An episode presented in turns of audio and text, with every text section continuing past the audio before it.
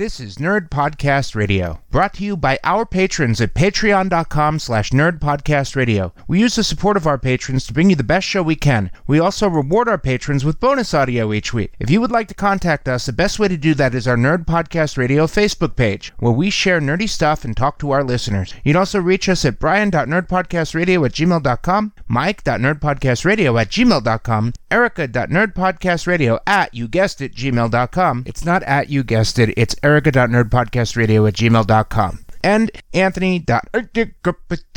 It's a joke. Anthony doesn't have an email address. You can also reach us on Twitter at SuperVeganBrian, at Nerdcaster Mike, at Kersey Smurf Erica, and of course, at Nerdcast Radio. Thanks for listening, everyone. Enjoy the show. Welcome to nerd show, Nerd Podcast Radio.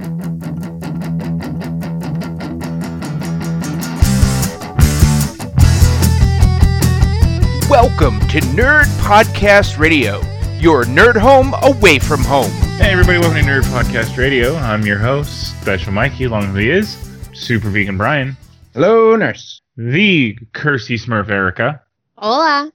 and one of our very special returning guests, one of the guys I really like, Mike, the Widget Master Myler. Hi everybody, how you doing? Pretty sure they're all okay. I like that one better than Mile High Miler. Whoa, whoa, Pennsylvania's not that elevated. now you'll make it though. oh, so Let's just start the legendary story about how Mike ran a D&D game on a plane and got the nickname. but I gotta have, we want, I want to ask Erica a question first. Oh, okay. Uh, okay, what? It's gonna be super personal. You're gonna blush a lot. oh my god. I doubt be- that. It's gonna be really terrible. So, Erica, what's up with this gas leak thing? Oh, um, well, my house uh had a bunch of gas leaks and uh Wait, almost blew one? up. More than one? Oh, eight. Eight. Oh my God, you. That's I- quite a I- few. Oh man, Yeah. that makes Yeah, my this one was her- dryer This was her like- brand new house that she just moved into. Yeah. Are Yeah. you feeling like lightheaded and stuff, or Well, we we'd lived here about a month and everybody was getting headaches on and off and stuff like that. And but that's not how we figured this shit out. What happened was um my mother-in-law was watching my girls and there's a door between my kitchen and my laundry room. In the laundry room, it's a very large room. It's like I think it's like 10 feet by like 20 or something like that. It's a very long That's a The laundry laundry gun. room. I got you. Yeah, Yeah. that is a healthy laundry room. Well, in the laundry room, um, there is the boiler that does the heating for the house because I have a boiler system, so the floors are heated, and the heat, you know, just rises from the floors basically. oh, that is Uh, so cool. It's super cool, extremely efficient, very warm. I love it actually. Um, like the air doesn't get dry because it's literally hot water being pumped through the foundation of the house. So like there's no dry air or anything. It's really nice. Um, and next to the boiler is the hot water heater. Well, I had the entire time we've lived here, I've had a baby gate up between the kitchen and the laundry room because in the laundry room is the cat's litter box and their food and their water, and I don't want the baby getting to it. Yeah, no, that's understandable. But I can't keep the door closed because then the cats can't get to it, right? So I've had this baby gate up. Well, my mother in law took the baby gate down and couldn't figure out how to get it back up, and she was watching the girls in the house. So she just shut the door between the laundry room and the kitchen. Well, I come in through the garage, and the garage door connects to the laundry room, and then you walk through the laundry room to get to the kitchen. And when I open the door from the garage to the laundry room, I smell gas. Like it just hits me in the face. Big old And- wall of hate. Yeah. And I'm like, oh my God. And I walk into the kitchen and go, Carol, why does my house smell like gas? And she goes, I thought something smelled funny. So Oh my god. so essentially, because she had blocked off the kitchen and the laundry room, the gas had built up in the laundry room to where you could actually smell it. Because gas doesn't have like a natural smell, like they input that icky smell in it so that you Yeah. know. And um anyways, so I'm like, oh my God. So we rush the girls out of the house. I call Vectren, our gas company. They come out, they inspect it. They're like, yeah, you've got like two, three gas leaks on your hot water heater. Holy uh, shit. Okay. So he turns the gas off to the hot water heater. I have no hot water. So I have a home warranty. So I called my home warranty people and they're like, oh, yeah, we'll have somebody out there. They come out the next day, they fix it and leave. Um, well, my mom was hearing like this hissing noise still. And so she called Vectren again. Vectren came back out, and this time, instead of just walking through my house with like this, I guess, a sniffer machine thing yeah, find the it's like gas, this magical wand. Exactly. Um, they did a pressure test on my gas line. And when they did the pressure test on the gas lines, they found eight leaks. Holy shit. uh, one of which was from my boiler, one of which was from the hot water heater itself. And like then they found like a pipe that a conduit had uh, been rubbing up against and apparently had like a hole in it Rub it had like corroded or uh, corroded away. Oh, oh my god! It's just like so they they finally they fixed it. My house isn't gonna blow up, but it was a big fucking deal. Is Guy your just house Guy just walks out and goes, Hey, thank God none of you smoke. right? is your house haunted by the ghosts of the people who lived here there before who suffocated to death? No, no, they're not. The lady that lived here before me, both of her kids are off to college, and she moved to New York. So, it gave you a really good deal, right? oh God, actually, she did. Now I'm wondering. No, they they they I had a house inspector come in and he found a bunch of stuff that we had fixed. He missed that. Like that was a thing I guess he just didn't check super well because he definitely missed the gas leaks. So wow, he misses the one thing that can totally kill you right away. yeah. Pretty much. But you know, Oh man, her shit might blow up. Nah, she'll be cool.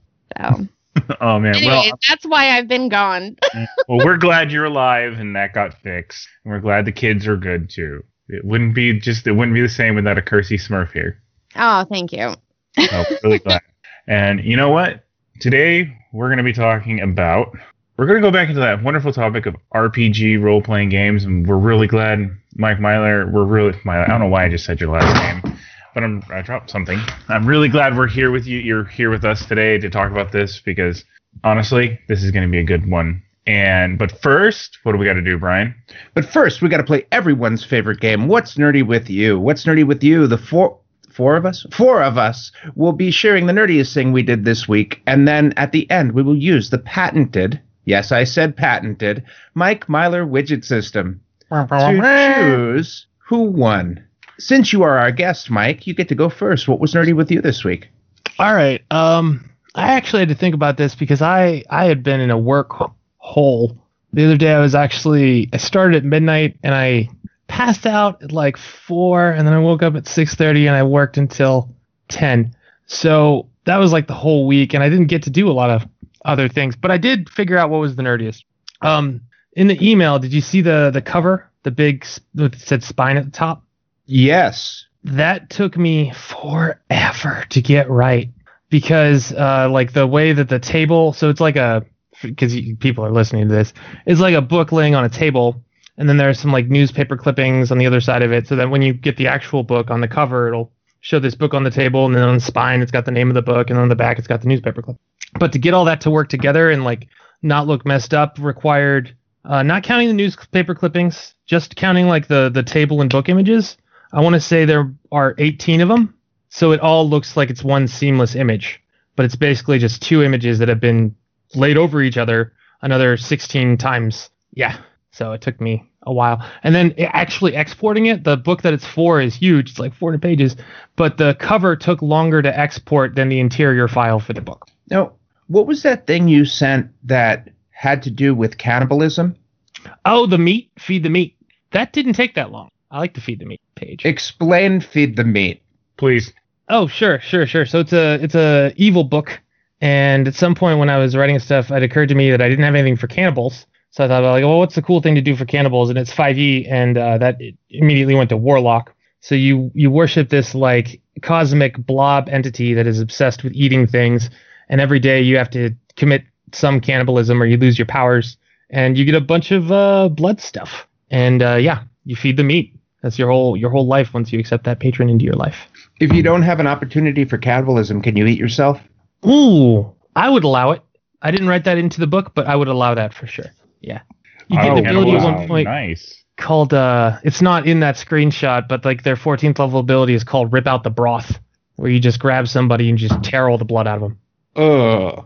Yeah. And this he's Oh. in the uh fiction. In one of the pieces of fiction in the screenshots is about uh them like raiding a ship and it's like a little war it's a little gnome warlock that like rolls around with a salt shaker. So like he kills a guy and then like he just can't help it and he pours some salt over him and like just bites into the flesh. Like yeah. Oh, leaving it on that beautiful note. Erica, what was nerdy with you this week? Well, nothing quite that intensive. Uh, uh, I, gosh, I think the nerdiest thing I did this week was um, I put my kids to bed and start playing Horizon Zero Dawn. And I like just destroyed this cauldron.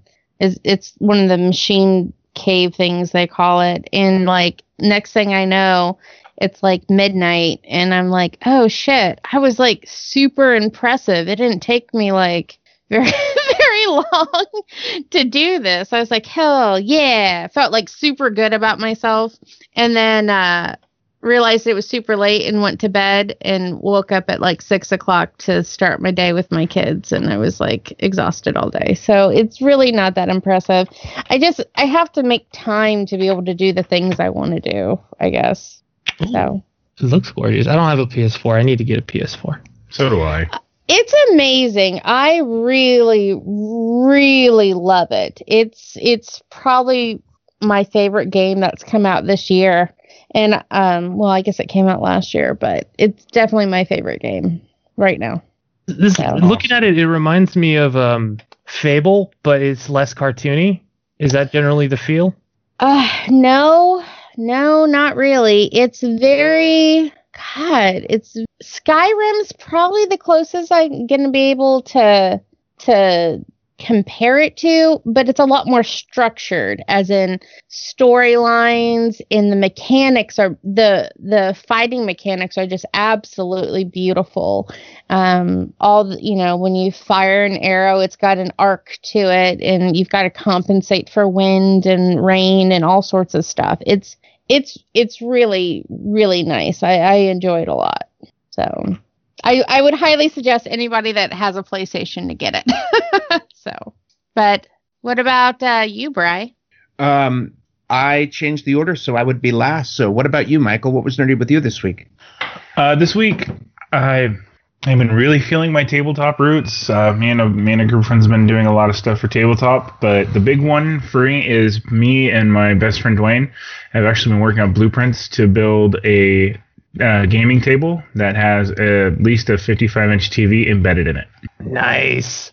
Yeah, we're we're working on the blueprints for it right now, and uh, we actually have shop space at his family's property to try and start building it once we have it finalized. Uh, we have it to where the players are basically huddled around the TV with the edgings for their books, drinks, pa- uh, papers, and everything, or any kind of like tablet they want to use to for like the new D and D uh, Beyond app. And then the other s- half of the table is basically a built-in D- uh, DM screen with uh, tons of space for books, extra figures, any any kind of like outer maps we want to use. All right, I am adding a section to the timeline called "How is Michael doing with his gaming table?" Nice. Yeah, we are just now started. The, held accountable. nice. Yeah, because we just started the blueprints. Uh, we we threw around a couple ones, and then he he went off on a tangent on making a uh, a transportable one where it's uh, basically a, the TV's the main frame, and then the players' areas are wings that fold out. So we're working on that. Check back in the future. We're we're gonna try and get this built because we do know a carpenter that will help us build it. How much are you looking? Are you throwing down on this thing? Is there going to be like vinyl involved for dice rolling and like? So far, it for standard cost of the wood and the TV, we're probably gonna look. We're probably seeing uh, an uh, collective maybe uh, You got it. thousand to twelve hundred dollars because just mainly because of the TV we want to use. You got to have dice towers in the corner of the table with drawers that the dice roll through things into. Um, oh my god! Oh, that would be Dude. cool. Holy hell! No, We what you, should, about- what you should do is you should get like um find like some affordable like miniature castle that you can pick up from maybe a board game or or something, and then Yeah. work those as the dice towers. So you drop your dice into these castles, and then they come Into up actual from the bottom. parapets. Yeah, yeah, yeah, yeah, Oh yeah, yeah. God, Hmm.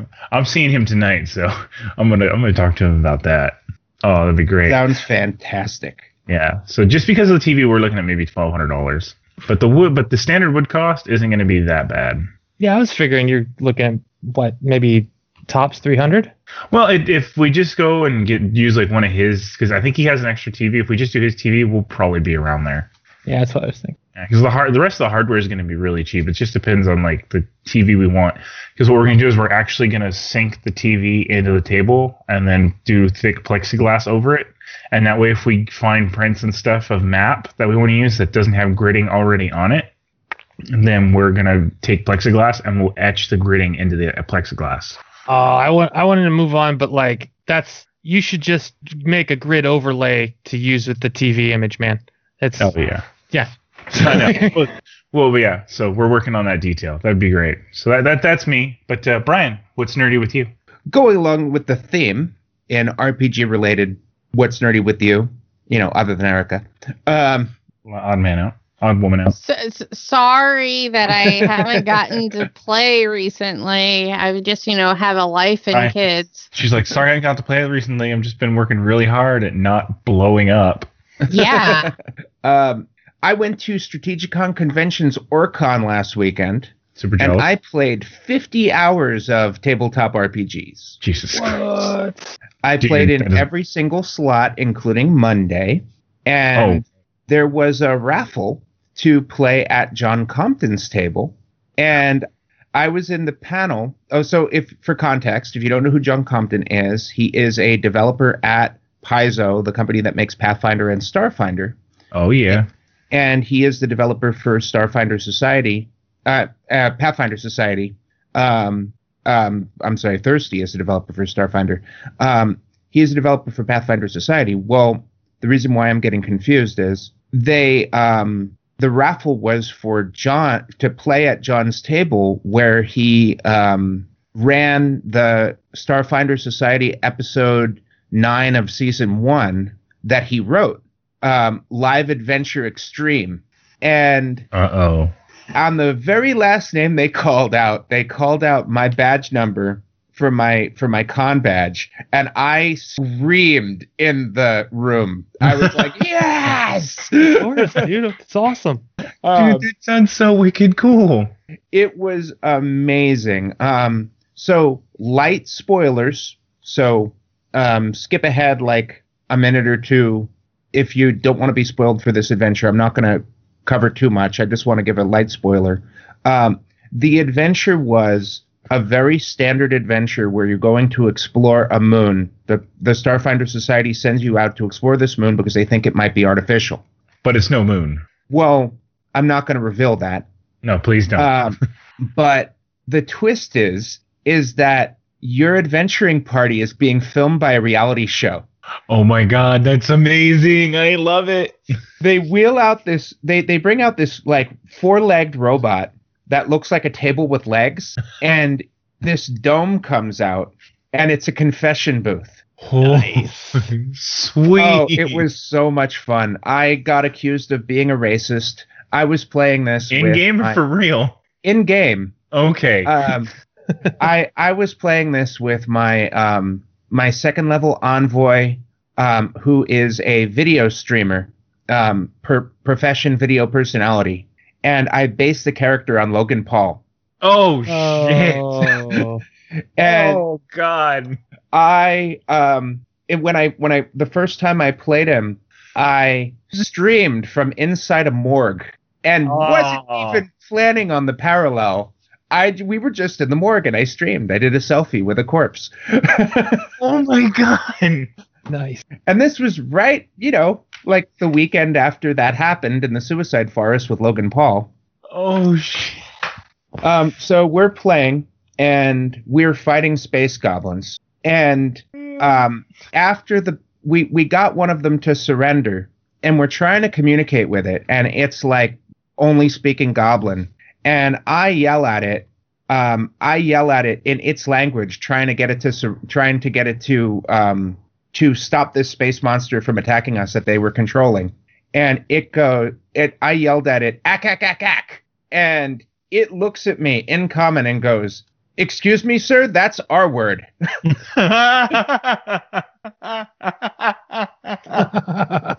oh, that's beautiful. Excuse me, sir. Yeah. That's our word. Yeah.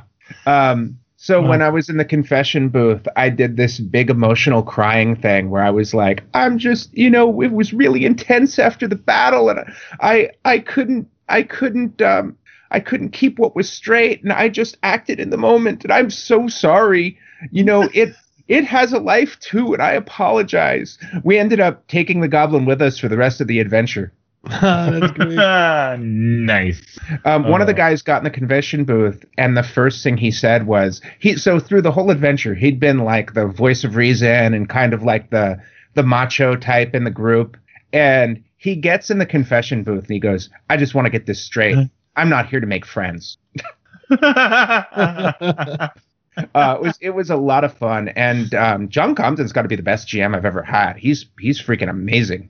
Oh yeah, I bet that was a good game. Yeah. Yeah, the way he switches between characters is just it's it's it's awe inspiring. Man, Did they record it or anything like that? Can people watch it? No, Oh. no, and I like you the way you said that, Brian. No. well, I was so caught up in gameplay. I probably should have done something, but no. You know, and there were there were players there that were like we wanted to take a group picture with the group, and there were players there that really didn't want to, so we weren't going to do it without. Oh, okay. Yeah. consent. Yeah. Sure. Sure. Sure. Why wouldn't you want your picture taken? Because Yeah. People are people. They got the reason. Yeah, some people are private people. Yeah, some people have their own lives, and you know, like going to a convention is like a secret thing that they do. That's and true. I didn't you know, there's that. people in all like careers, but then there's other people who are just at the con and they're fucking exhausted because cons are marathons. Yeah, I can understand that. Yeah, I can understand that. I think that was the main reason people were like, "Can we not take a picture because I'm tired?" That's true. I can understand that. So that was my nerdy thing this week. Let's move on to voting. We each have five widgets. Um, Mike, wh- who do you give your widgets to? Uh, I'm gonna have to give you three of the widgets because that that's you know that sounds amazing. So, and then I'll give one for uh, everybody else. Erica? Um, well, I'm super torn because like that's a very cool, you know, game story. Mike's coming up with a super cool table, it sounds like. And I just looked at all of, well, I guess other Mike's stuff that you sent Yeah. me. We call It- me Mike Prime in my groups. It comes up a lot. There's a Mike Canadian Prime? Mike. We used to call him Canadian Mike. Now we just call Canadian Mike Mike, and I'm a Mike Prime. Mike Prime. Okay. So, and I just looked at all his work. Well, I'm that- Mike One. Whatever, dude. I'm Mike Prime. We have five mics on this podcast. Prime is so freaking cooler. Ugh. I know. I know. Somebody called me. Well, why don't you call yourself Mike Prime? And I was like, oh yeah. Erica got my joke. Erica got my joke and, Mm-hmm. and did this like, ugh. Wait, what did said, you we have we have five mics on this podcast. Oh, shut up. Five is also. So, anyways, uh that is some super sick shit, dude. Like if like if somebody just like saw this shit written down, like oh my god, and the artwork and everything. Did you do like the whole thing? Like that's all I you? Can't, uh, I can't illustrate, but I do everything other than the illustrations. Yeah. Wow. Wow. Like somebody might think you were like a serial killer. Like that's that's pretty crazy shit right there. But I love it. So just, uh, I'm just to um, push a little promo on Book of Exalted Dark- Darkness. He's actually using artwork that's public domain artwork that came from an insane asylum. No, you no, no, no. We'll talk about it later. We'll talk about it later. But What? yeah, that's one of the pictures. What? Pin in that conversation. Yeah, pin in that conversation. wow. And the whole book is so lush. Like I felt like I was gonna be diabetic by the time I was done working on it. because like it's just it's so decadent and it switches is. high contrast like dark shit to like fucking gold and ah ah. But that's not for now. Now we're voting. so, with Oh. all of that being said, I'm going to have to give, Jesus, so hard. I'm going to have to give two to Mike Prime. I'm going to have to give uh, two to Brian and one to Special Mikey. That's fair. Special Mikey. That's fair. Special Mikey. I don't want to vote yet. Oh, fucking balls. Give I'm it- go, give I'll us go, I'll widgets go, and why. So, Brian, you you get. Um, uh, we're just gonna do this. Brian, you get three because that was amazing, and then you and then Erica and Mike, you both get one each. But that in no way makes your guys' things less cool, especially Mike's, because that imagery is gonna give me nightmares for a while. It's hard to beat John Compton running a game for you for like at, at an event and everything. Like that's And it's a It's high bar. pre-release. It was a It- pre-release set uh, uh scenario. So holy crap! I didn't even include the part that at two o'clock on Monday I was leaving the con and um, I walked by Mike. Uh, Mike Compton was running an added table, and they were like, "We have a chair that you can play with us if you want." And I went, "Okay." nice. so I ended Oh, but I already LA gave at eight up my last two. so yeah, three to Brian, one to Mike Prime and Erica. All right, I am going to give all five of my widgets.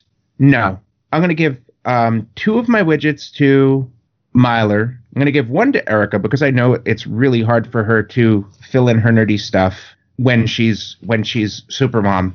Thanks. And And one escaping to- death traps. and And- one yeah. to Michael. And I'm going to give one to Michael. I, I want to give more to Michael, but I, I looked at all that artwork Mike made, and he and he deserves some widgets. Oh my god! Of course, can have he more widgets when he's done with the table. Now he's just talking about a table. Give him widgets when the table's there. And give me give me the widgets when we actually get the table finished. Yes, And you can use the widgets with the table. you need to build something representing the widgets into the table now. It Oh, could Um, be just like a pointless thing, and they're like, "What's that?" You'd be like, "It's a widget." They'll be like, "What's it for?" You'd be like, "Just give them a don't look." Worry about it. You know, don't even, just don't even really acknowledge No, them. no, you're just they're there. Michael and Erica are tied with three. Um, Mike, with his artwork, has six. And because of my phenomenal luck of getting to play that amazing game at the con, I got eight and won this week. I would have abdicated to you anyway. It's well deserved. Yeah. Yeah, it was it was a oh my gosh, it was such a lucky con. I won forty dollars in Paizo gift certificates. Oh my gosh, really? Your awesome. fucking luck just is insane. Absolutely fucking insane, Brian. I Brian, was luck- being such a cocky asshole. Every time I won another gift certificate, I would fan myself with them at the table. everybody at this table was like, "Fuck this guy." no, they loved you. I guarantee yeah, we had to roll a d20, and the the highest roll got the gift certificate. I won with an eight at one table. oh, You won with an eight. Yeah, You rolled ones. the people were rolling one. I, there was like five, three, and two, and one all around the table. And I, I, I, after I rolled the eight, I was like, oh, okay. And then I heard that I won, and I was like, what?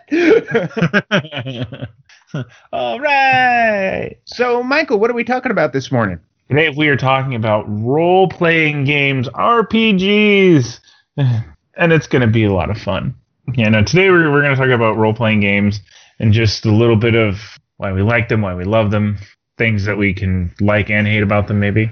The anonymous capybara just um, changed my spelling of the word immersion on the outline sorry. to make Um, it correct. I do a lot of editing. But And the, the anonymous capybara is revealed what? as Uh, veteran game designer Mike Myler. I am a He's cat. now the prime capybara. But um, what drew me to role playing games is that I so I went to school for film studies and stuff, and ultimately what I ended up getting drawn back to is role playing games because I think they're the the most comprehensive form of storytelling. Because Yeah. like Uh, yeah, I don't know. What do you guys think about that before I expand upon thought? when you okay most comprehensive form of storytelling when you have multiple people involved how does immersion fit into the the whole the whole um equation of role playing Oh, that's that's what I would say makes it the most comprehensive form of storytelling because you're at no no other form of media or storytelling that I've encountered has been so engrossing and encapsulating. Like I've I played a D&D game once that went for 36 fucking hours. What what tell me what you're going to do for 36 I play video games a lot. I haven't even played a video game for 36 hours straight. Yeah, me neither. As a shared activity I with other people too. As a shared activity with other people or by yourself? Um, by myself. There you go. That's what I'm saying. Like, I, I mean, KOTOR had me for a while. I was sucked into KOTOR pretty bad. But yeah, and Sonic I did it Adventure with with Neverwinter. Oh, Neverwinter's so good. Yeah, I but I'm I get sucked into games like that because I'm a completionist when I play a game. So like I'm still playing Final Fantasy 15. I think I'm like level 47 or something like that and I'm only like 20% through the storyline cuz I do like every single side quest and collect all the things and so that's just, you know, that's just me. How deeply immersed im- immersed do you get when you play role playing games, Erica? Um, it just depends on who I'm playing with. Like I played a game at a con once, and it's actually uh how I ended up with my husband. Funny enough, is we had a con um here in Ohio um where we were playing a game that lasted like 11 hours. Um, but we had to leave the con because our our time at the the um, venue was over. And they're like get out. And we're like okay. And i was like well we're not done playing. Everybody want to go back to my house so the next thing i know i have like 24 people in my tiny little condo and like half of the room is finishing well not half the room so like eight people are finishing um, the pathfinder thing and the other people are playing cards against humanity on the other side of the room and it was super crazy but um i mean so it depends on the group. I get really immersed in it if it's a fun group and everybody's having fun but if people are just like you know being stupid or you know and and I don't mean like stupid as in like playing their character, just like, you know, being very dry and, well, I'm a barbarian, so I can do this and this and this, or min maxing. I hate min maxing. It's just, then I'm like, oh, fuck it, this is boring. So I think it depends on your group. I think it's inversely related to investment. If everybody in the group is invested in the experience, then it's much richer and the immersion is much deeper. Yeah, you have um if if the rest of your players are immersed, you're gonna get immersed. And if your GM is immersed, you're everyone's gonna it's gonna put everybody in the right place. And then it's five in the morning and you're like, what the fuck happened? I'd never acquainted immersion to time to loss of time before, but that's actually a good point. Oh, for sure, for sure. Because you get because the game's in your mind's eye, and you're not there. You're in Faerun or Silberin or or Askis or Or Ravenloft. or Ravenloft. Yeah, yeah, yeah. Does the setting come into play and how well immersed you are? Well, that's an interesting interesting question. It depends on the atmosphere. So, like, if you're in Ravenloft, it helps if the room is a little bit dark. Maybe somebody has some candles going and some like spooky music in the background, you know. And when I do uh, cyberpunk stuff, I always play uh, Cyberpunkers. Actually, is the name of the band that I play, like on a loop the whole time. Because Are they like, synths and stuff? yeah, yeah, they're exactly what the name Cyberpunkers would lead you to believe they are. Yeah, and uh, it's good. It's just good atmosphere music. You you use Syrinscape too, right? I do. Yeah, it's, that's Syrinscape's perfect for immersion. Um, if you're not familiar with what Syrinscape is, um, Ben Loomes from Australia created this amazing company that makes um, tablet or computer-based soundtracks for games that you can. The GM has dial and button control to control the volume and um, the volume and intensity of music and sound effects throughout a game. So, someone throws a fireball, you hear a fireball. And Ben used to work for the um, Sydney Orchestra. Just like to give you an idea. I didn't know that. That's cool. Yeah, I found that out when I, I worked their booth at um uh the Penny Arcade PAX Unplugged in Philly last year. They're a great Well- booth to work for, by the way. If you ever get the chance, do it. I know Ben. I'm gonna have to see if we can get him on. The time difference makes it hard. Yeah, we never have any British guests on my show because it's like they're asleep. Um, Michael, Yeah. um, immersion. Do you ever find yourself forgetting that you are you and that you are your character? I wouldn't necessarily say I have. I forget I am me and I'm not my character, but I really, I try and throw myself into there much because I, I do I love the I love immersion being and playing my characters and being my characters. I mean, I even try and do voices for my characters to help with that. But I agree with what you guys are saying. You know, if if it's being ran really dry, like if you have somebody who's just not into it, or if your GM's just one of those like, well, you go here, here, and here, and it, it looks simply like this, and it's not some, and they're not really giving you the the the you know a real pull into it it makes it very hard for me. I, I, I kind of since I started playing tabletop games, I've always wanted to be able to just like uh, do RP aspects into it and really lose myself into it, and it's just part of how of how I am. And so, and is but uh, Mike is right. Honestly, there's there have been times where I've played and I'm just like, it's eleven o'clock right now. I we started at two. Michael is being humble because I've played with hi- I've run for him before when he was playing a samurai, a female samurai who was arguing with the rest of the table when they were trying to high five her, to high five her and she was telling them that high um I, I will not go I will not fall into your western dominance displays. oh yeah, because she got she got confused and thought if, so, if somebody high fived you, they were asserting dominance over you and, and saying you were beneath them.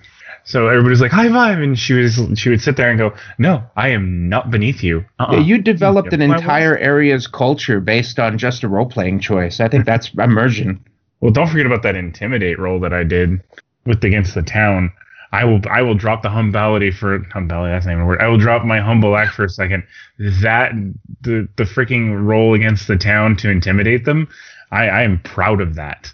Um, for me, we're talking about dry DMs that actually have an experience that happened to me at the con that totally broke immersion for me, and the GM just wasn't getting it. Um, we were playing at the Pathfinder Society special, and our GM, um, the way he ran a combat was he would just put the map down and put the minis down, and then just say roll initiative and not explain anything. Oh, that's really Uh, and if you ask questions, would go make a knowledge check. So I'd be like, "What are they? What do they look like?" Make a knowledge check. Well, for what, do they look like. Yeah, because he was so worried about meta that he didn't even want us to know what the creatures looked like because he didn't want us to use the rules to get an advantage. So I mean, he didn't want to describe a skeleton as a skeleton because mean, he didn't want us to be able to pick the right. Yeah, he probably had was- some bad tables then, because like Yeah, he probably had some savage tables on him. but it, it it ruined it for me because there were there was one area where he put things on the map and just looking at the map i thought we were underground i i totally did and it turned out that we were on the walls of a keep oh jeez. yeah it Oh, was man. like yeah it was it in and you know just the refusal to answer questions and just running it like a like a tactics game like a minis game. And it was it it i was miserable. And i even said so. I was like excuse me i'm really having a, a hard time here. And it's like this is a high level table. You have to follow tactics. I i can't give you an advantage. And it was like we're not trying to win. I mean we're we're i mean there is that element but it's not fun to just play tactics. We're playing a role playing game Oh, he was being way legalistic about it. Like, oh he was being super le- legalistic oh, that see that right there, that would pull me right out right away. I don't even know if I would want to finish that completely table. out and you know what 80% of the specials i've played i haven't had fun because specials are time sensitive and there's a lot more rules involved than a regular organized play game so and yet every time there's a special at a con i go do it because there isn't anything else running in that slot I mean, I have had fun at specials, but they're few and far between. I usually have an experience like that. I have problems with time or immersion or just, um, you know, playing with people that you p- playing with people that are thrown together. That it's you know specials are at the end of the day, so everyone's exhausted and expecting to, expected to play or run a a multi-table chaotic event pulls me right out of immersion. and that's for uh, like 12th level plus characters, right?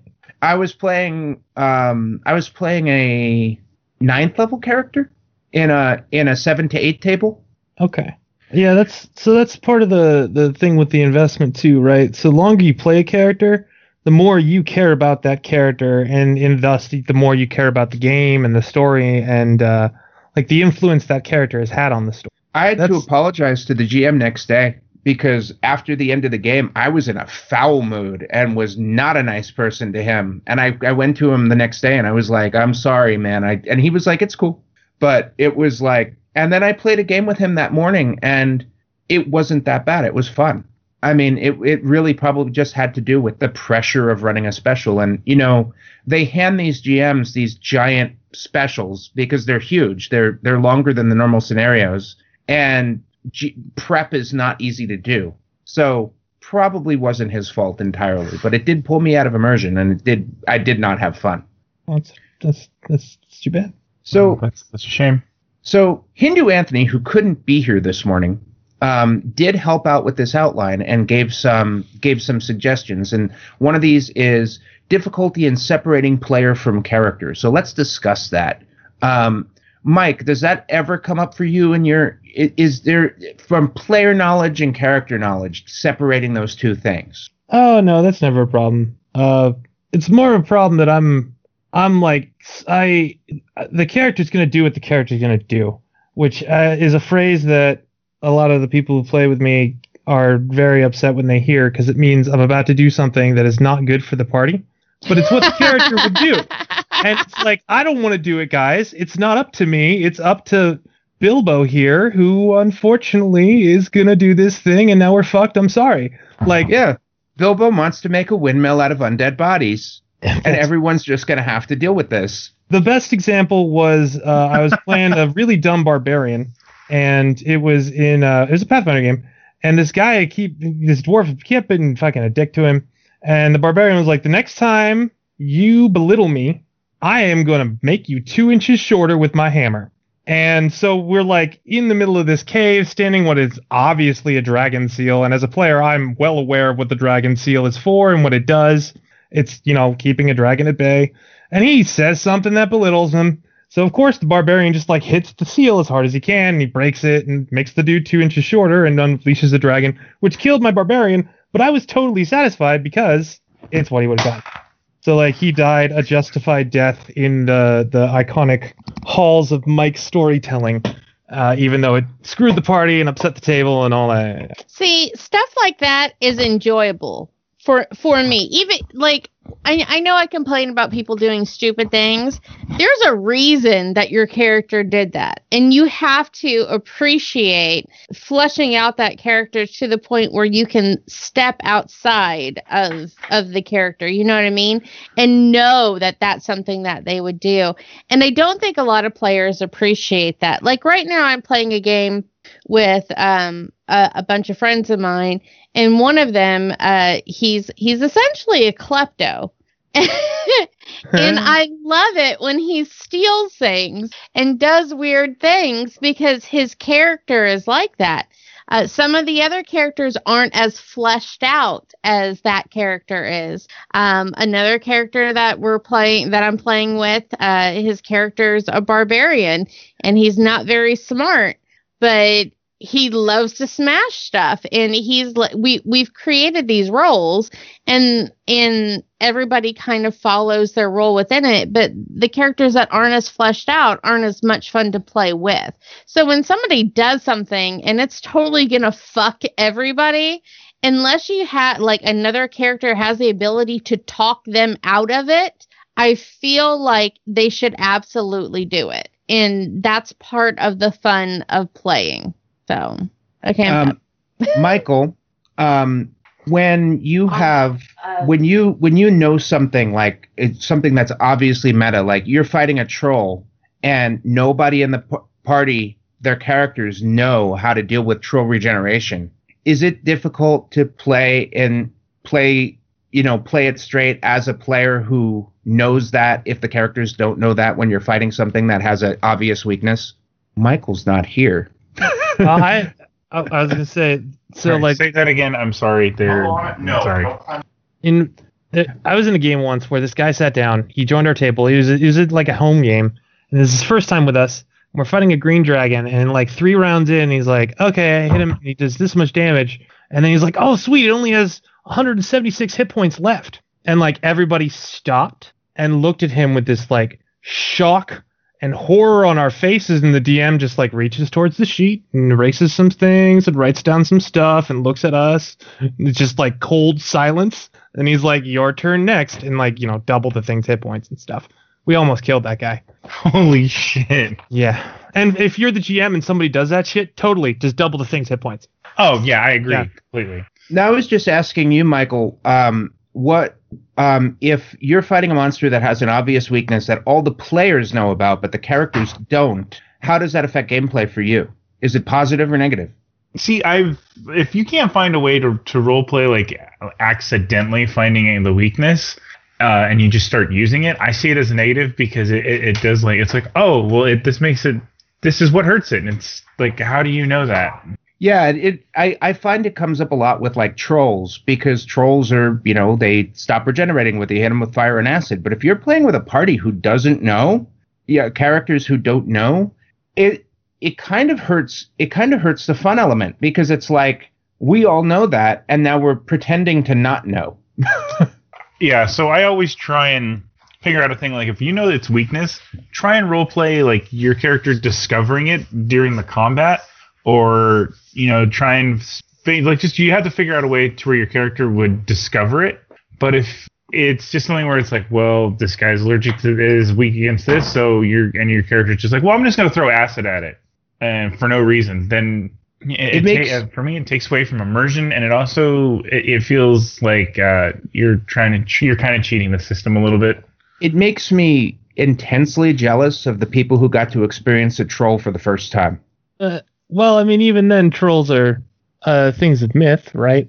Like, it. I don't think Gary Gygax decided that trolls were weak to fire. I think Tolkien did that. No, Tolkien didn't do that. Oh, now No, shit. they, they now I don't to know. stone in the sun. I think it was a D&D creation.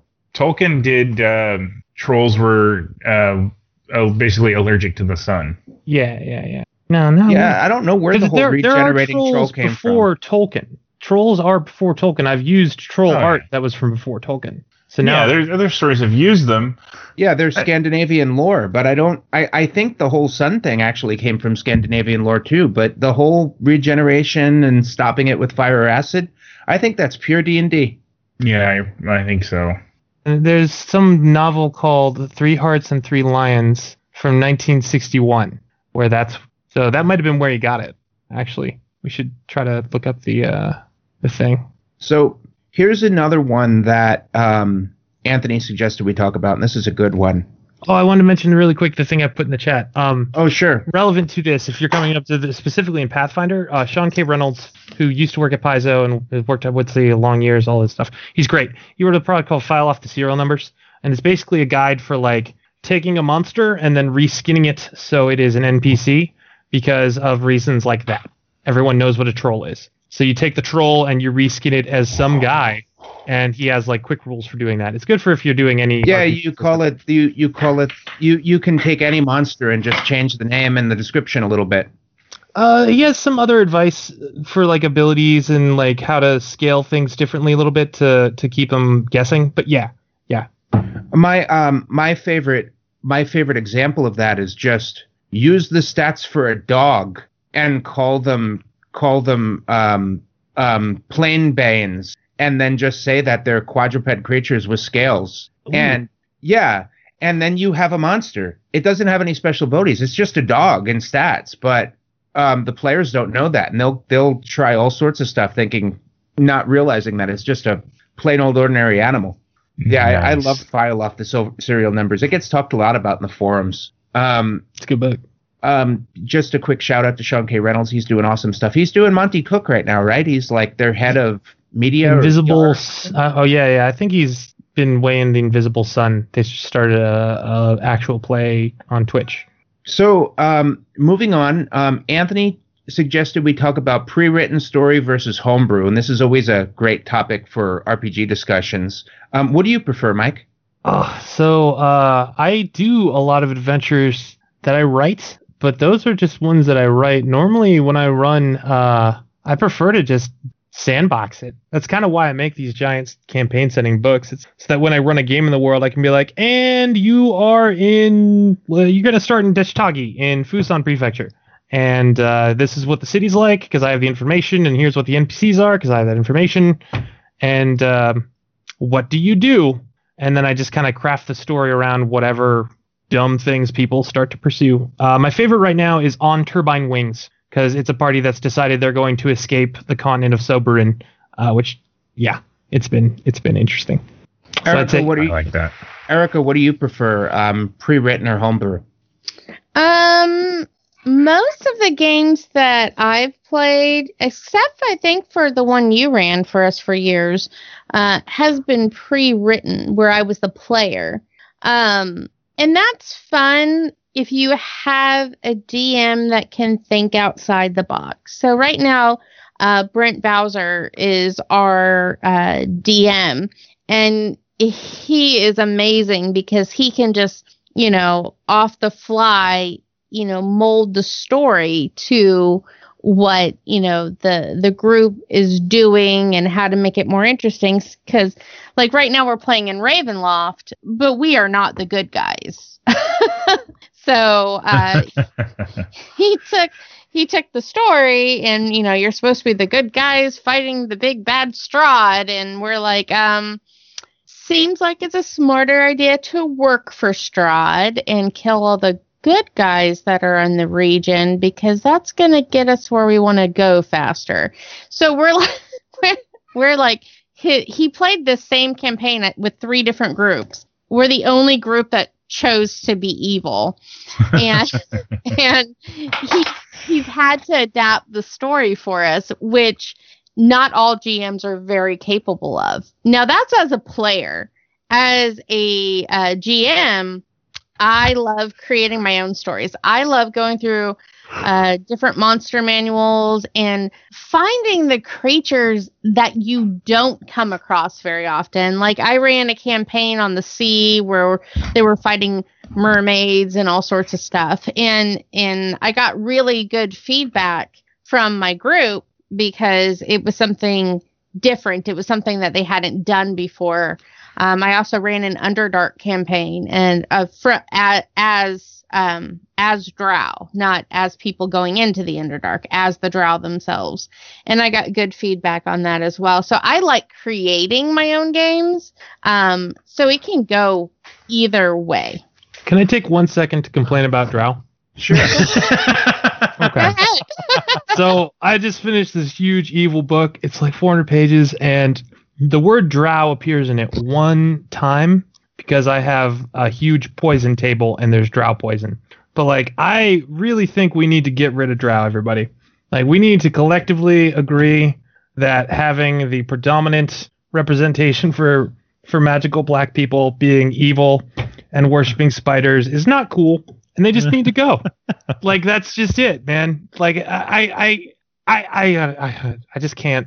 What about can't do it Drizzt? He's not evil. Oh my god, no. You know, let's not talk about the storm of good drow at tables.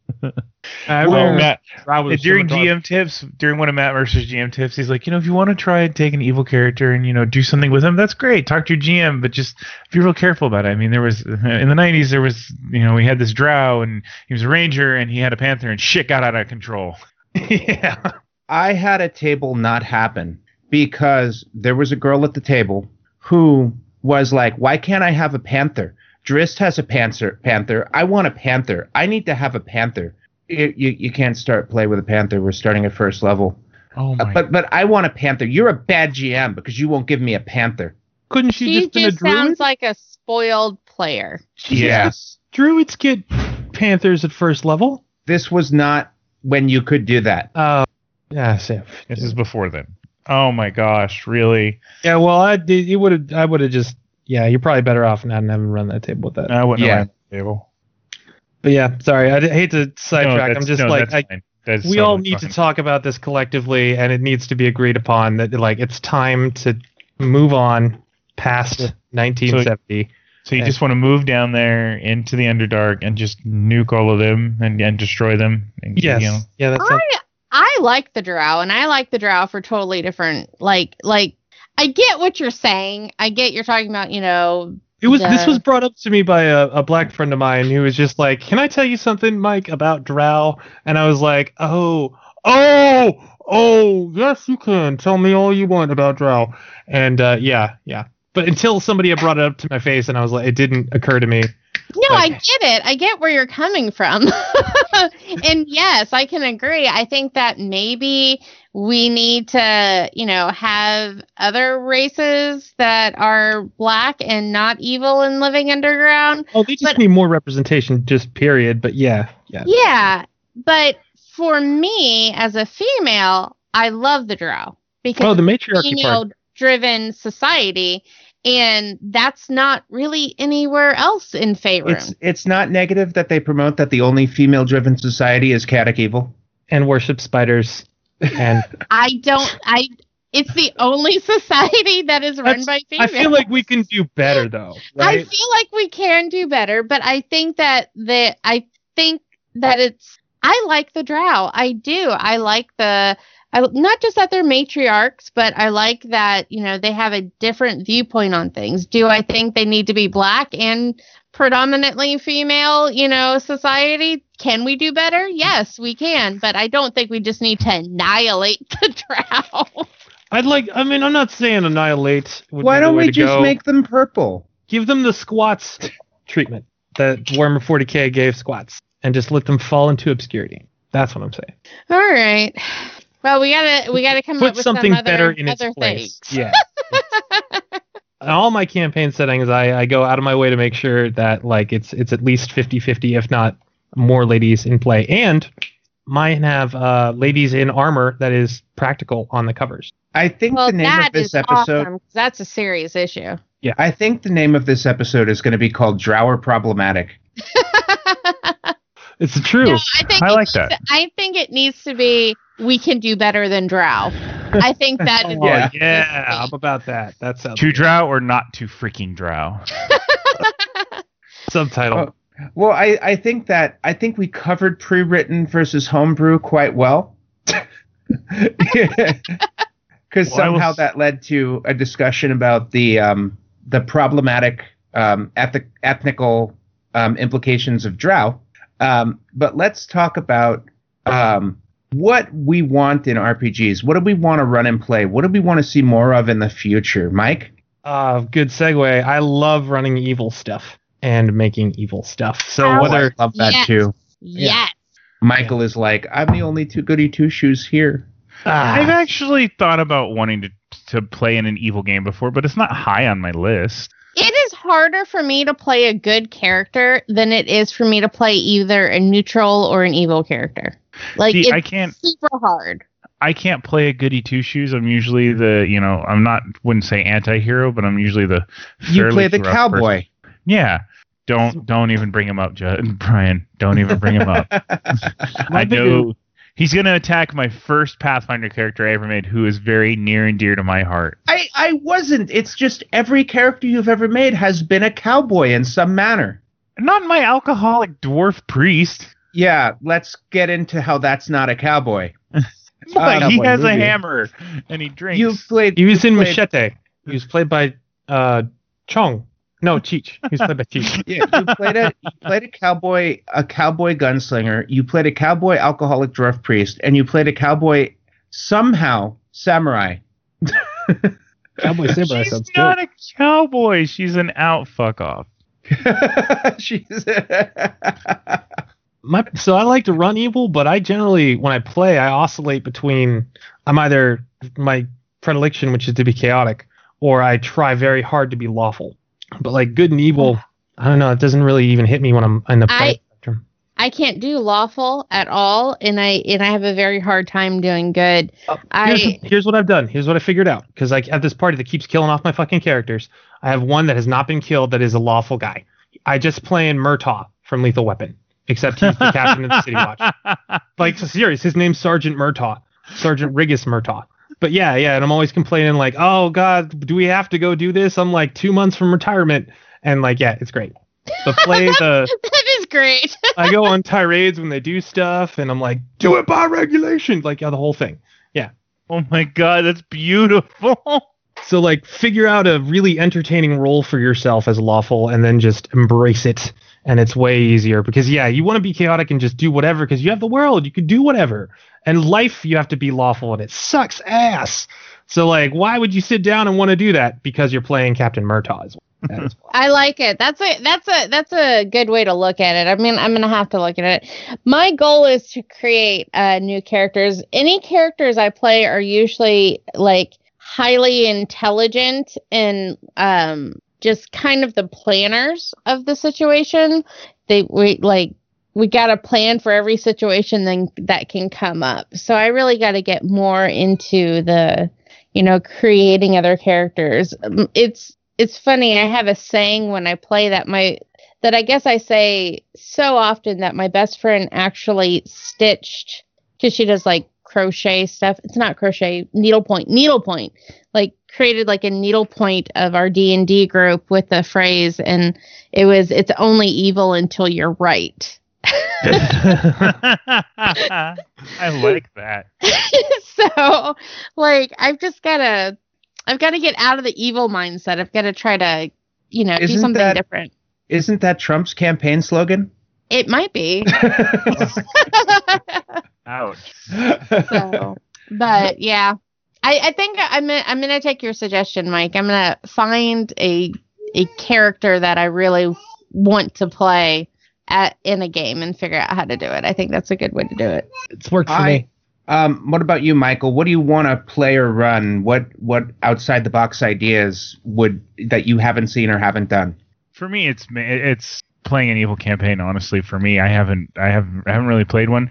For me, you know, running right now though, like for me, what I want to do is uh, run with my Tal'Dorei campaign guide, which I actually put a small group together that wants to run through it really, uh, run through a few games uh, with an idea I had. So I'm really excited about that, and I'm gonna actually get to try and go through Exandria. So what's what's Tal'Dorei? For those of us Tal'Dorei that don't know. Well, Tal'Dorei. Is the continent cre- invented in Matt Mercer's homebrew, which turned into Critical Role, and it's the entire continent from the capital city of Emon all the way to the town of Whitestone at the northern peaks. He has he's created this entire continent, very deep, very lush, amazing history to it, uh, and over the years, as it got more popular and the show got more popular, he put in uh, he was uh, asked by the company Green Ronin to make a campaign setting using his continent so other people could visit Tal'Dorei. And it came out almost uh, two years ago, a year ago, I think.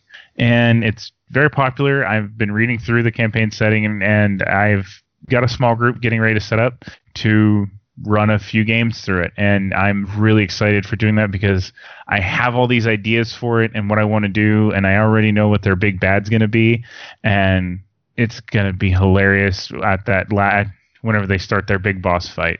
I've been read. I just finished reading um, the Vlad Taltos series by Steven Brust, and I want to run a campaign in his world. If you're not familiar, um, the main character um, for the majority of the story, about half of the series, um, is a crime boss who is also an assassin um, in a city. He's a human in a city of elves. Right? That sounds cool. Okay. And I just love the idea of the whole criminal organization being in, like, having the players be in charge starting from level one and, you know, running things like, like sending people out on collection or doing collection yourselves, dealing with turf wars. It just sounds like a blast. Um, there's a real complicated political structure in the world where, um, eh, um, there's all these different noble houses and all of them have different personality traits based on their noble houses and traditions and there's lots of cool things you can do campaign style that just sounds like a lot of fun. I also like the cultural things where the main character is a human who was raised among elves. So the author adds things in like um, when you go to someone's house and you have to get their attention at the front door you clap. Where humans knock. And since he grew up among elves he claps at doors and when he interacts with humans he thinks it's so strange when they slam their fist on the door to get your attention That's funny. I like that. yeah so i, I thought that would be cool i mean i'm probably not going to end up running that because i'm obsessed with starfinder right now and i'll probably end up running that though because I've I wanted, mean, I've kind of wanted to try Starfinder, but at the same time, I'm not like super gung ho for it. It's so much fun, Michael. Oh my god, it's so much fun. It's so much fucking fun. I can't even describe how fun it is. Oh my god, it's so much fucking fun. I got a um episode thing that needs to you by converted- Starfinder. I've been yeah, I, I got a bunch of stuff in the pipeline for Starfinder, but then um I decided to do the evil book and that fucked up everything, uh schedule wise. But um I- if I you want to convert something, I have a space prison that needs converted. Uh Hmm. play Nice. that. I, I love the idea of um, your evil campaign because it's an evil campaign where the party is the minority and the kingdom is good. So you're evil, but the good kingdom won. So you're justified in your evil is the point. So and that that was the big crux of it because like when you're playing an evil game, there are a couple things that break it up, and one of the big ones is everyone's really evil. They have no reason to like really ally themselves to one another, and because they're evil, they want to backstab each other. So like there's advice in the book about how to avoid that, but the bigger picture is all the world is powered by this technology that gives off radiation that uh, if you're uh, good of heart it elongates your lifespan. So like the good people are just outliving the evil people, and you're like the last wave of evil to try to fix the balance. Yeah, Well, that's fun. Yeah, yeah. It took me a long time to work out how that made sense plot wise, but uh, eventually I did. Yeah, It, There's a while I was panicking. I was like, oh It's- fuck, oh fuck, oh fuck. it's on my list of things I want to run. It it looks like a lot of fun. Uh, it, and it, it comes with two adventures. Uh, the one you can download for free now. It's called Killing the Golden Twins, uh, where you set the tone of how evil your game is very quickly, and then yeah, the other one is uh, the river sti- searching the river Styx. So like if you get TPK'd, which is quite po- possible, um, you can have the party go through an adventure to come back to life. And they can go through it multiple times because it's it's all scalable from third to sixteenth level, but it gets harder the more times you have to fight your way out of the underworld. oh, I like that. Yeah. Um, Alright. it happened a while back, but I do want to bring it up on the show just to let people know. Erica's gone. She had to leave. She had baby stuff. She didn't describe it any further than baby stuff, so I'm just going to imagine that right in the middle of the podcast, she had one. I like to imagine the baby came huge. Oh, the baby just got enlarged Like and now it's terrorizing the countryside. Yeah. It's funny that you should say that because Erica's other daughter, Amelia, filmed her sister um, stomping around on a little city that she built and called her Baby Zilla. Uh, Ah, I love it. I like so it. she's encouraged to do that kind of behavior already. there we go. That's good. Huh. Baby Um, so it is time to wrap up. And uh, right around this time, as you know, we describe a movie badly. We didn't discuss what we were going to describe, but I discovered a 1970s very short run TV series this morning that I'd never heard of before. And I want to take a crack at describing Quark badly. Have any of you ever heard of Quark? The name sounds familiar, but I don't Sounds think I have. familiar. Yeah, like my dad might have mentioned it. So um, you have a you have a ship run by Captain Adam Quark and his misfit crew, who are they run a garbage scow, and they're cleaning up the the universe. Okay. And they their captain is a Kirk parody for sure, and they are joined by Ficus, who is an emotionalist plant. He just he's just played by a person with no makeup or anything. He's just a plant. Um, you have um, Gene slash Jean, who is a um, a I, I don't know how to. The name is offensive, but it's a character that switches back and forth between genders. Gender fluid. Well, you No, would say that now, but made in the '70s, it yeah Okay. yeah. Um, it it's basically a yeah. It's it's really weird. Whenever it switches, the voice changes to a female actress. Oh. that Yeah, is it's- weird. Yeah. Um, they have Andy the android, and well, anyway, um, they they also have two characters. I can't remember the names. This is where it gets into describing badly. Where they're clo- one of them's a clone of the other, and it's played by twin actresses, and they're hot. Hey. And the captain's in love with Betty of the clones, but he can't remember which one is Betty. Of course. Um, It's typical. Well, they did. They parodied several um, several Star Trek episodes, and they also parodied Star Wars. And they and it was like it only ran for like six or seven episodes, but it was fun to watch. I, I recommend you can watch all the episodes on YouTube. Um, one of the things that I found out was I was watching the episode where they got sucked into a black hole, and an evil version of their ship came out, and it was a mirror mirror parody. And when they were about to get sucked into the black hole, they said something really familiar. It looks like the ship is going to get sucked in, um, be pushed upon by compression, and then explode. And then the captain says, I don't want to explode. Sound familiar, Michael? Yes. It's where it's where Serenity got the line. No way. Yeah. But I don't, oh my god, that's where they got the line. Yep. but I don't want to explode. Yeah. I was That's I was like, holy crap. Yeah. Oh, it's And- beautiful. Yeah, it's it's very very 70s. It's very very offensive in a lot of ways. It's still fun to watch. Yeah, I'm gonna find this. This sounds good. It's called Quark. Quark. Just Q U A R K. Okay.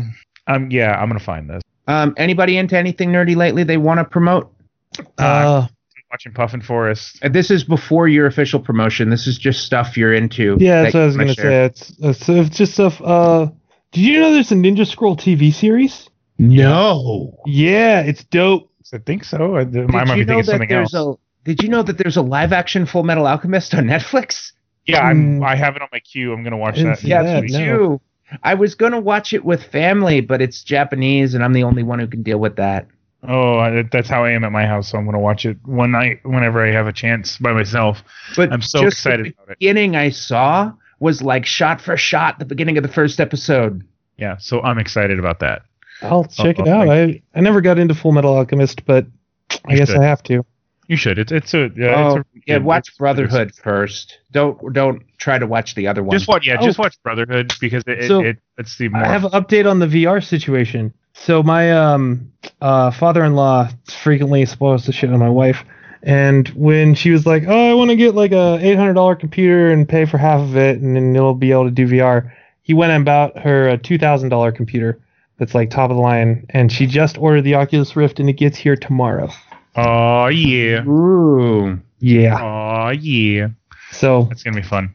I think I might make the HyperNet from Hypercorps 2099, and then there's got to be a way to take stuff from Google Tilt Brush, which basically just makes like a big giant 3D cube that you can do really amazing things with. Um, Nice. There has to be a way to take that and like look through it in a monitor, right? Like there has to be some kind of app or something. There's there's got to be a way. yeah, yeah. So Yeah, like you create a rotating model or something. I'm sure there's a way to do that. Um, I want to promote something I discovered at the con. Unfortunately, the Kickstarter for it is going to be over by the time we go live, so I'll be putting stuff on the Facebook page. You would have already seen it at this point. I discovered this game called Eternal Kings that's in Kickstarter right now. It's got three days left as of Saturday, the 24th. Um, it's a chess card game where you use a chessboard mat, and each of your pieces are, are a card. Um, you have pawns, rook, king, queen, bishop, etc. Knight. Um, but you use your card collection to replace them with specific versions of that piece. So depending on the version, um, they can do different things. So it's basically chess plus magic. Yeah, I'm really excited about this one. Whenever you showed it on the stream. Yeah, I don't mean Magic the card game. I mean Magic as in the pieces can do spells. yeah, no, this looks pretty dope. Yeah, Yeah, it, I'm- I'm it looks pretty cool. I'm I'm contributing to them already, and I got really excited about them when I saw them. I told them I would talk about them today. Unfortunately, after their Kickstarter their concludes. Kickstarter is going to be over already. Um, but I will post it on the Facebook page today and do a little promotion for them. Um, so I'm excited about that. What about you, Michael? For me, um, honestly, I'm really just throwing myself into trying to get my my uh, because this is the first time I'm GMing a game, so I'm trying to get things done way ahead of advan- in advance. Uh, I wouldn't worry too much about being way ahead in advance, man. Just be in a good mood when you're going, and, and There's such a thing as over prep. Just That's true. if you want to prep, well, I'm, I'm doing it. I'm prep starting. I'm, I'm, I'm your doing my improv prep skills. I, I'm doing a lot of uh like of my prep ahead of time, but I'm not like like dedicating every free moment to it. It's just I would. It's I, it's kind of a, a way ahead prep because of my time schedule. Michael, Michael, time. Michael, what's going to happen to you is years from now, you're going to look back on this moment and you're going to be like, Mike warned me that this is how you end up making 400 page campaign settings. uh, and then- he's sitting back in his cushy chair, smoking his cigar, going, "You know, I wouldn't have had that success if I would have followed that warning." and I still find Mike Myler years later and give him a hug and then punch him in the face. Be like, I love hate you, bro. Cackling mad myths. I love hate you, bro. No, but that, that- that's that's really what I'm doing for for my stuff. Honestly, Um, we um, so Mike, promote your stuff and how do people find you, contact you, blah blah blah. Oh, okay. All right. Uh, I'm on Twitter at Mike Myler2, and I'm on the Facebook. And uh, my website is mikemyler.com, and you can find lots of stuff there. The Warhammer 40k D&D 5e hack, which is enormously popular apparently. A friend of mine who works at Microsoft said that he was talking to his buddy about D&D 5e, and like apparently he's been playing it. So it's like, what? I got two Microsoft employees playing Warhammer. Like what? Um, so yeah, but I also sell stuff like um, what when, when is this when is this one going live? Do you know what week this is going live? Um, it is going live on Wednesday. Wednesday, the the twenty eighth. 28th. Oh, okay. Damn. Of of this month? February? yes. Oh, shit. Okay. Then in like a week or two, the Book of Exalted Darkness comes out, which is the thing that I gave you all those screenshots from. So the madness thing, I want to touch on that real quick. So all throughout the book, there's gorgeous artwork by Indy Martin, who did this like crazy decopunk style that is just draped in gold and feels really holy. And then the other parts of the book are extremely dark and evil and have a variety of artworks. Uh, my favorite of which being these two diagrams by a mental patient because this dude wrote a medical journal about this guy who was completely insane and deranged and he made all these like I don't I don't know what to call them. The charts is what I'm going to call them, I guess. Um, that are really fascinating and and like genuine insanity, and that's like paired right by the insanity. And um, one of the reasons I use a lot of public domain is because it lets you bridge the suspension disbelief and allows for greater immersion. So like when you're talking about madness and stuff in the rules, you can look and see like there's actual fucking madness right there.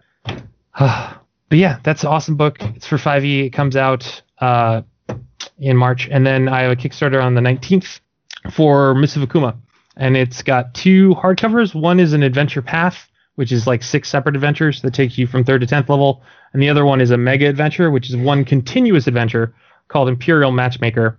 Uh, about these 10 weddings and uh, a historical problem of conflict between these clans and the emperor's like well i'm just going to marry 10 of you off 20 of you off. Yeah, yeah. It's I've been playtesting it for a while actually because it started from uh, the first Kickstarter because this guy gave a silly amount of money. So I've been running this huge campaign for him, and then I was like, well, I have like 20,000 words written for this campaign. Like I should just make it into a like sold product campaign that people can play. And uh, it's cool. Uh, I'm talking with the Roll20 people, so it might be available as a module on Roll20 um, because all the other. Kuma adventures are. And uh, yeah, it's all going to be focused around these eight characters that we're calling Akuma iconics.